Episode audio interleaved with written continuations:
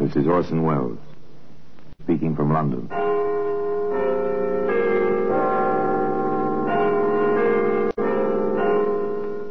The Black Museum. Here in the grim stone structure on the Thames, which houses Scotland Yard, is a warehouse of homicide. Where everyday object, a magazine, a cigarette lighter, a student's lamp, a paperweight, all are touched by murder. Here's a letter. It's a familiar object, handwritten on a good bond paper. No imprint on the top, merely a date. A simple single initial for the signature. Do you notice the same thing about this letter that I do, sir? Rather a well formed handwriting. More than that. This letter was written by an educated person. A very well educated person. But for what a purpose? Well, today, that letter can be seen in the Black Museum.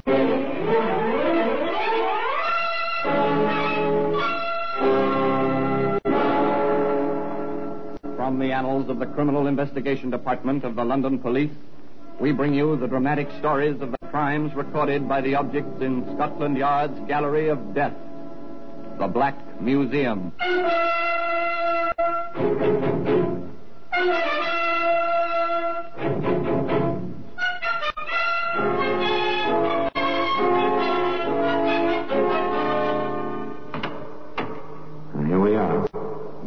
Museum.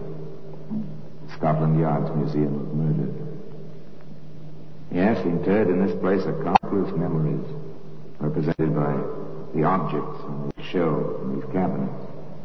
Memories of terror, horror in the night, of the ultimate cruelty between man and man, the killing of one human being by another.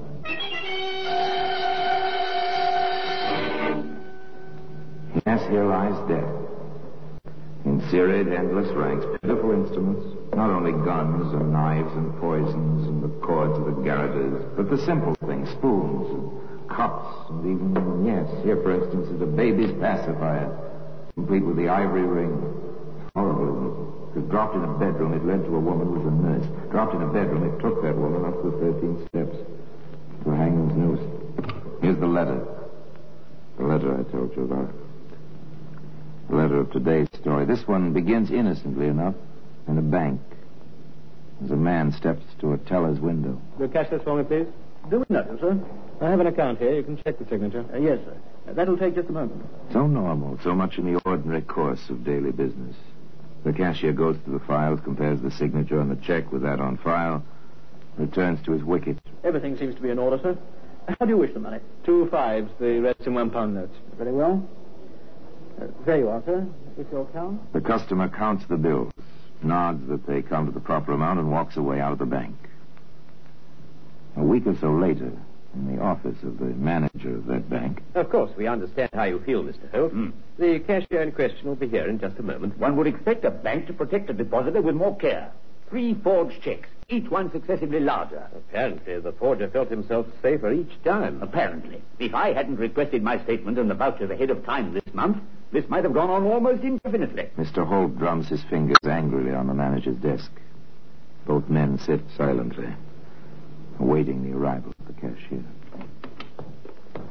You sent for me, sir? Uh, yes, Hollingsworth. Your initials are on these three vouchers. Do you remember the man who cashed these? Yes, sir. Uh, quiet sort. Very dark. Seemed on the tallish side. Nothing at all like the gentleman sitting here. Oh, not at all. Ah, I see. Well, this gentleman is Mr. Holt. But, but I compared the signatures, sir. Our usual routine. Is this a case for the police? sir? It certainly is. And I intend to see to it that the police find the perpetrator of this forgery. Forgery. And apparently quite a clever job of it. After all, the cashier did compare the signatures, and the cashier was honest, no question about that. What then did Scotland Yard have to say about it? May I ask, Mr. Holt, if you've written any letters recently to anyone you don't know? I'm a solicitor, Inspector. I have a great deal of correspondence. Of course. Let me ask you something else. Have you made any debt collections within, say, the past six weeks? Well, now, let me think. Yes, there was that Mr. Arthur. He'd had a bit of a difficulty with Mr. Harris. Asked me to write a letter. Uh, a lawyer's letter, you understand, Inspector. Yes, of course. Go on, sir. I wrote the letter. Mr. Harris paid his debt at once. About fifty pounds it was. I deducted the usual fee and remitted the balance to Mr. Arthur. That was all. But you signed the letter yourself. Of course. It's not a new trick, but it's been used quite often lately. I really don't follow, Inspector. That's how the forger obtained your signature to trace our copy. What? But that's... Quite simple, yes. And the chances are that neither your Mr. Arthur, whom you saw, nor Mr. Harris, whom you did not see, neither one of them was the forger, as we've come to call him. Then you had similar cases? Many of them. And no trace of the culprit? Never a trace, nor any link. He knows what he's doing, this fellow. Clever. In a diabolical sort of way.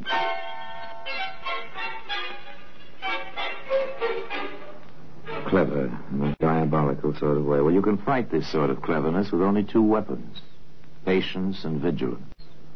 Sergeant Berkey of the yard was both patient and vigilant. Stationed in a bank as one of the searchers for the forger. The sergeant heard. Will you cash this, please? The name is Forsyth.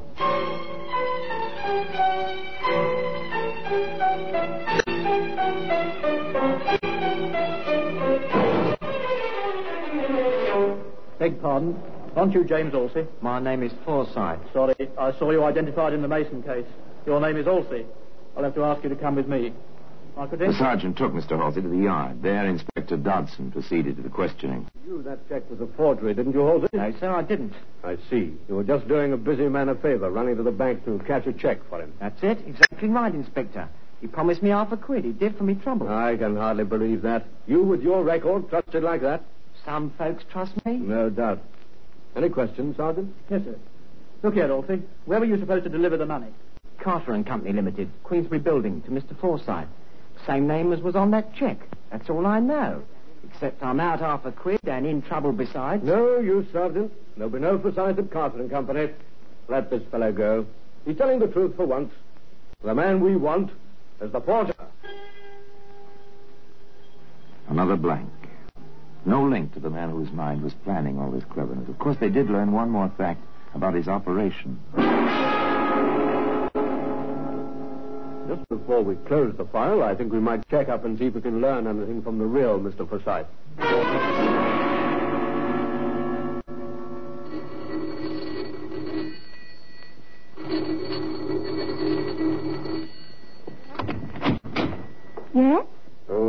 I'm a police officer. My credentials, ma'am. Oh, I expect you want to see my husband. Well, if you please, ma'am, we're making a few inquiries. Yes, come in. Thank you.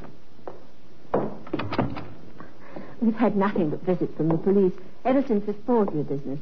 As if it wasn't bad enough already with the burglary last month and all that. What was that? The burglary, did you say, ma'am? That's right.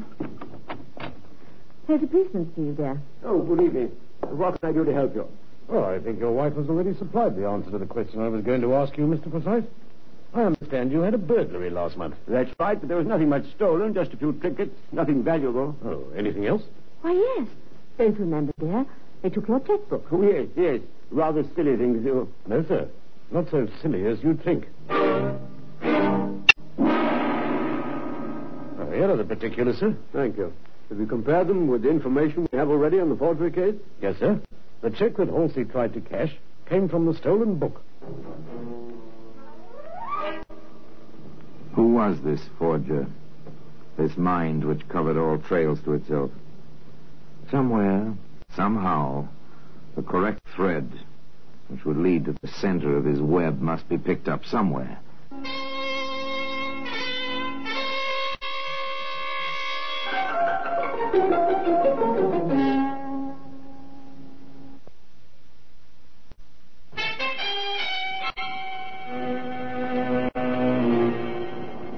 I believe some money has been placed to my credit here from my bank in London. The name is Harrison, Charles Harrison. I'll see Mr. Harrison. Just a moment, please. You know how this is done, of course. You deposit money in one bank in, say, London. Notice of the draft is sent at the depositor's request to a branch of the same bank in another city. You arrive in that city, identify yourself, and receive your money. Usually it's a fair amount, too large to travel with. How much is this draft of yours, sir? Two hundred and fifty pounds. The amount's correct. It was deposited in our London office by Mr. Harris Thompson. That's right. With instructions to pay to him in person. I'm here. Wish identification? I have it. But you're Mr. Harrison. Charles Harrison. You said so a moment ago. I'm Harris Thompson. I see. Perhaps the London branch made a mistake. I'll get in touch with them and come back tomorrow. Sorry to have bothered you. I caught your signal, Barclay. Is something wrong? That fellow there, sir, just going out the door, gave me two different names while he was trying to collect on this draft. Some kind of swindle? I can't say, sir. The order came down from London in perfectly good order. There are 250 pounds up there. It, uh, well, it, it's a bit strange. And he behaved oddly. Gave his name as Harrison. It's quite simple. Quite simple, really. Money had been deposited in London. The man who was to draw it in Yarmouth would thereby acquire the appearance and reputation of wealth and honesty. When he returned with a new forged draft, it would be honored. A neat scheme. But the fellow mixed up the names. The Yarmouth Bank reported to the Yard. Inspector Dodson came calling. We'll get out a pickup order. It might be well worth our while to talk with this Harrison Thompson, whatever his name is.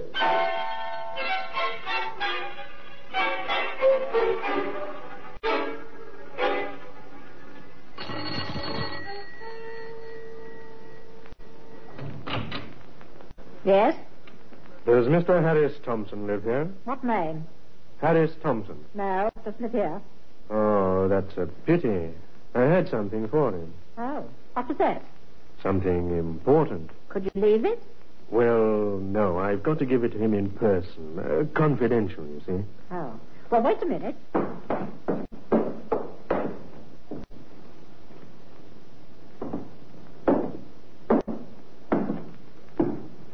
Yes? What do you want? Are you Mr. Harris Thompson? Who are you? Never mind who I am, Mr. Harris Thompson. I have a warrant for your arrest. My name isn't Harris Thompson. That's something we know already, Mr. Rafe. All right, Rafe. You tripped yourself. You know that now. My name is Harris Thompson. Stop it, Rafe. Your fingerprints are in file in criminal records. We know your name. My name is Harris Thompson. It'll go a lot easier with you if you admit the truth. My name is Harris Thompson. And that's all you'll say? My name is. All right. We've heard it before. Lock him up, Sergeant. The charge will be attempted fraud and larceny. Come along, Rafe. Perhaps you'll change your mind. With Rafe Harrison Thompson safely away in the Yarmouth jail, Inspector Dodson, in company with several Yarmouth policemen and the manager of the bank, visited the man's lodging. I must say, Inspector, when you search a place, you are quite thorough. Just a routine, sir. Does this make any sense to you? Dear friend, there is no doubt your error at the bank, while understandable, was quite grave. However, I expect to rectify it shortly. The bank has requested that Mr. Thompson come there personally to sign a new bit of paper, giving Mr. Harrison permission to withdraw the money in Yarmouth. I will explain later exactly what I want you to do. In the meanwhile, do not come up to London. Caution has always been and always will be my watchword. Trust me, sincerely yours, J. Why, this fellow is describing our regular procedure where identification is in doubt. I see. Do you notice the same thing about this letter that I do, sir? Rather a well-formed handwriting. More than that. This letter was written by an educated person, a very well-educated person. But for what a purpose? Yes, the phrasing is simple, but the words he uses, it's, it's a little difficult to understand, isn't it? Why someone with education would involve himself in something like this. Well, when we find Jay, we may have an answer to that. In the meantime, I think we may have our first direct link to the forger. Well, today, as I told you, that self-same letter can be seen in its place in the Black Museum.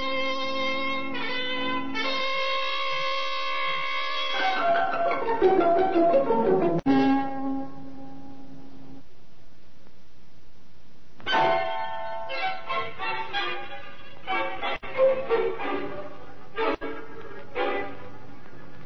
words in the letter, signed simply J, told nothing new. The manner and style of its writing told many things.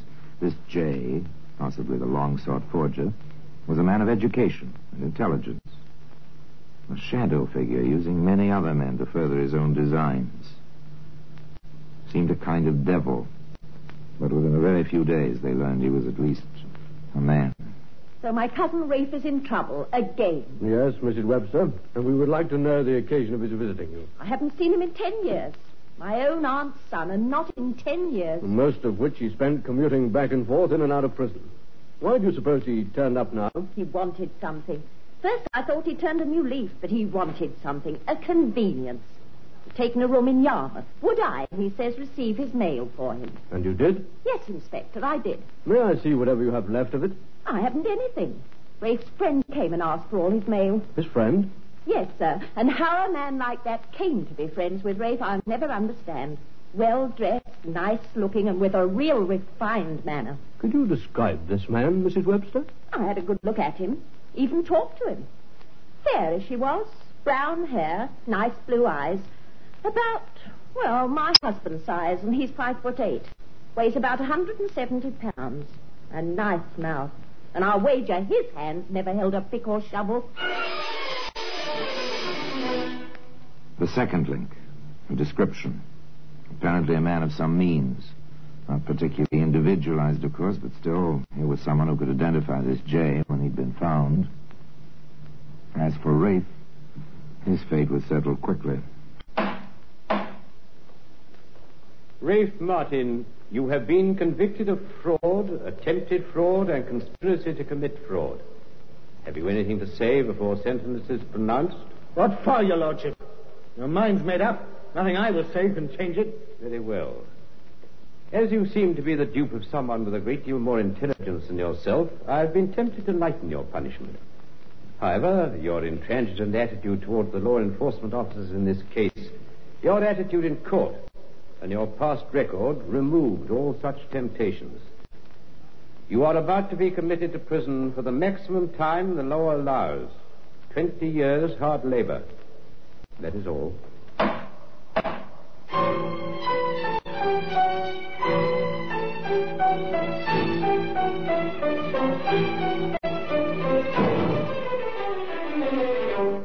Underling, a dupe, went to prison. Shortly after his arrival there in Dartmoor, Rafe had a visitor in his cell. Surprised, Rafe? Only if you were to be my cellmate. Hardly that.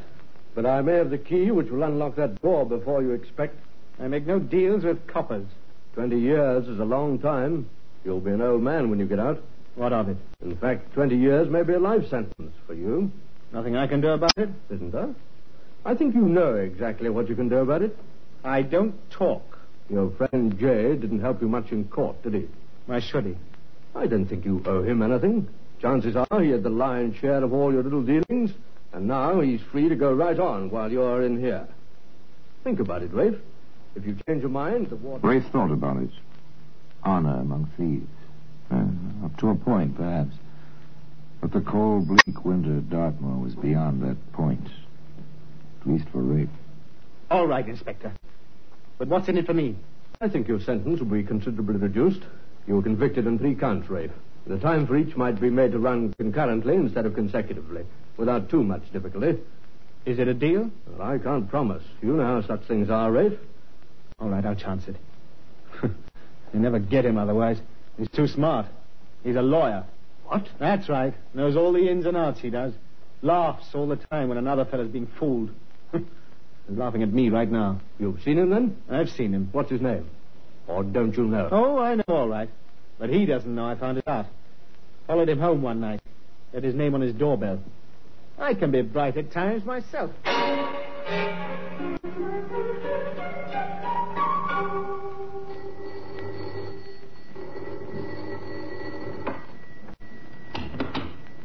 Yes? Mrs. Seaforth? Mrs. Joseph Seaforth? I'm Mrs. Seaforth. Is your husband at home? I'm sorry, no. Would you care to leave your name? We're from Scotland Yard, madam. We have a warrant for your husband's arrest. Arrest? Joe. What can he have done? That's a long story, ma'am. It's taken us quite some time to track him this far. When do you expect him back? That's it, sir. I don't know. He went out of town on business a week ago. I haven't heard from him since. He's never done anything like this before, never. Gone. Joseph Seaforth, the forger, disappeared. But there are certain rules of thumb the police follow in situations like this. They know what happens when the wanted notices appear in the post offices all over the country. Now, remember, I want every lead that comes in followed through. We're dealing with a very tricky customer, and every piece of information, however small, may be helpful. Yes, I knew him all right. He Used to come into the bar for a drink often enough. He was a real gentleman. Distinguished looking. Oh, have you seen him recently? No. Haven't seen him for months. That's his face, all right. Recognize it anywhere. Took a room at our house for a couple of months. Not that we saw much of him. Oh, when did he leave? About six months ago. And you haven't seen him since? No. No, so far, William, I'm confident that somewhere, sometime, somebody who's seen that wanted notice is going to meet up with Seaforth again. Hello there, Mr. Seaforth. But uh, my name's not Seaforth. It's Saunders. It's Seaforth, all right, and mine's Halsey, Jack Halsey. One of the fellows you pretty near got into trouble, like you got Rafe Martin into trouble. I'll appreciate it if Don't you... waste your breath. Your picture's up, see? And a right good likeness it is, too. Oh. All right. I am Joseph Seaforth. And now that you know, how do you like to make some money with me? Money? How? I have a check. Uh, it's a good one. Uh, will you cash it for me? What kind of knock do you think I am? Once burnt, twice shy. That's me every time. We've reason to believe, Halsey, that you've seen Seaforth. What if I have, Inspector? We want to know where. Why should I tell you? I would if I were you. We have enough in you to make you rather uncomfortable for a fair amount of time. All right, I saw him in a pub in Whitechapel. He hangs about down there a lot, I hear. Pass the word, Sergeant. We know Seaforth's in Whitechapel somewhere. Circulate his description to all stations. And, Sergeant. Yes, sir? Put the pigeons onto it, Sergeant. They'll know a lot more about him a lot faster than we will.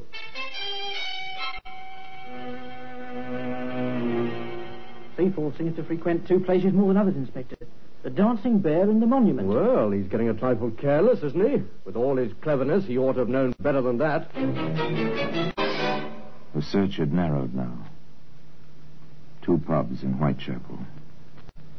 The inspector and Sergeant Berkey dropped in at the Dancing Bear for a quiet pint. Do this again, will you, landlord? Very well, sir. We seem to be drawing a blank here, Inspector. So far, yes. We'll wait a bit. There you are. There you are. Thank you, sir. By the way, we happen to be waiting for a fella. Perhaps you know him. Name is Seaforth. Never heard of him. We don't ask names in here. One man's money is as good as another, as long as you don't cause trouble. That's the only way to stay in business. The inspector and the sergeant finished their ale. They lingered briefly, then All right, Sergeant. We'll go now. they left. Outside the door, the inspector turned back. Watch the landlord, Sergeant, through the window. I see him, sir. He's heading for the back room. Come along, Sergeant, before our man gets out of the back door. The bar door, sir. On the right-hand side.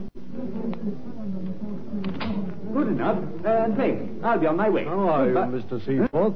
You're barking up the wrong tree, couple. This man's name is Saunders. Stay out of this, landlord, if you want to stay in business. My name is Saunders, and if you are the police, it's hardly necessary for you to molest decent citizens. It's no good, Seaforth. I think you know that. We have a warrant, and your fingerprints from your own apartment. All right, Seaforth. It's finished now. Perhaps one day you'll tell us why you did it. The law can be very dull. When you know it and turn it on itself, there's excitement of a sort. Perhaps one day you'll tell me how you picked up the proper thread. It doesn't matter very much at the moment.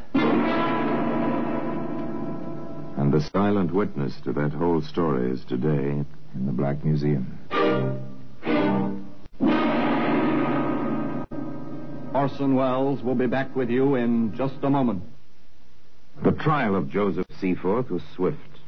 One somewhat strange incident did occur, strange in the light of the man's background, previous experience. Throughout the trial, he made no effort to defend himself. He seemed quite ready to accept whatever punishment was determined for him. And then, as the judge was about to pronounce sentence, Seaforth requested the record of his case. He wished, he said, to enter objections to what he felt was inadmissible evidence. The judge denied the request on the grounds that the objection should have been made before the verdict was announced. So Joseph Seaforth went to prison for 20 years. And it was never determined why the lawyer in him awoke, only when it was too late. And now until next time, till we meet in the same place and I tell you another story about the Black Museum, remain as always obediently yours.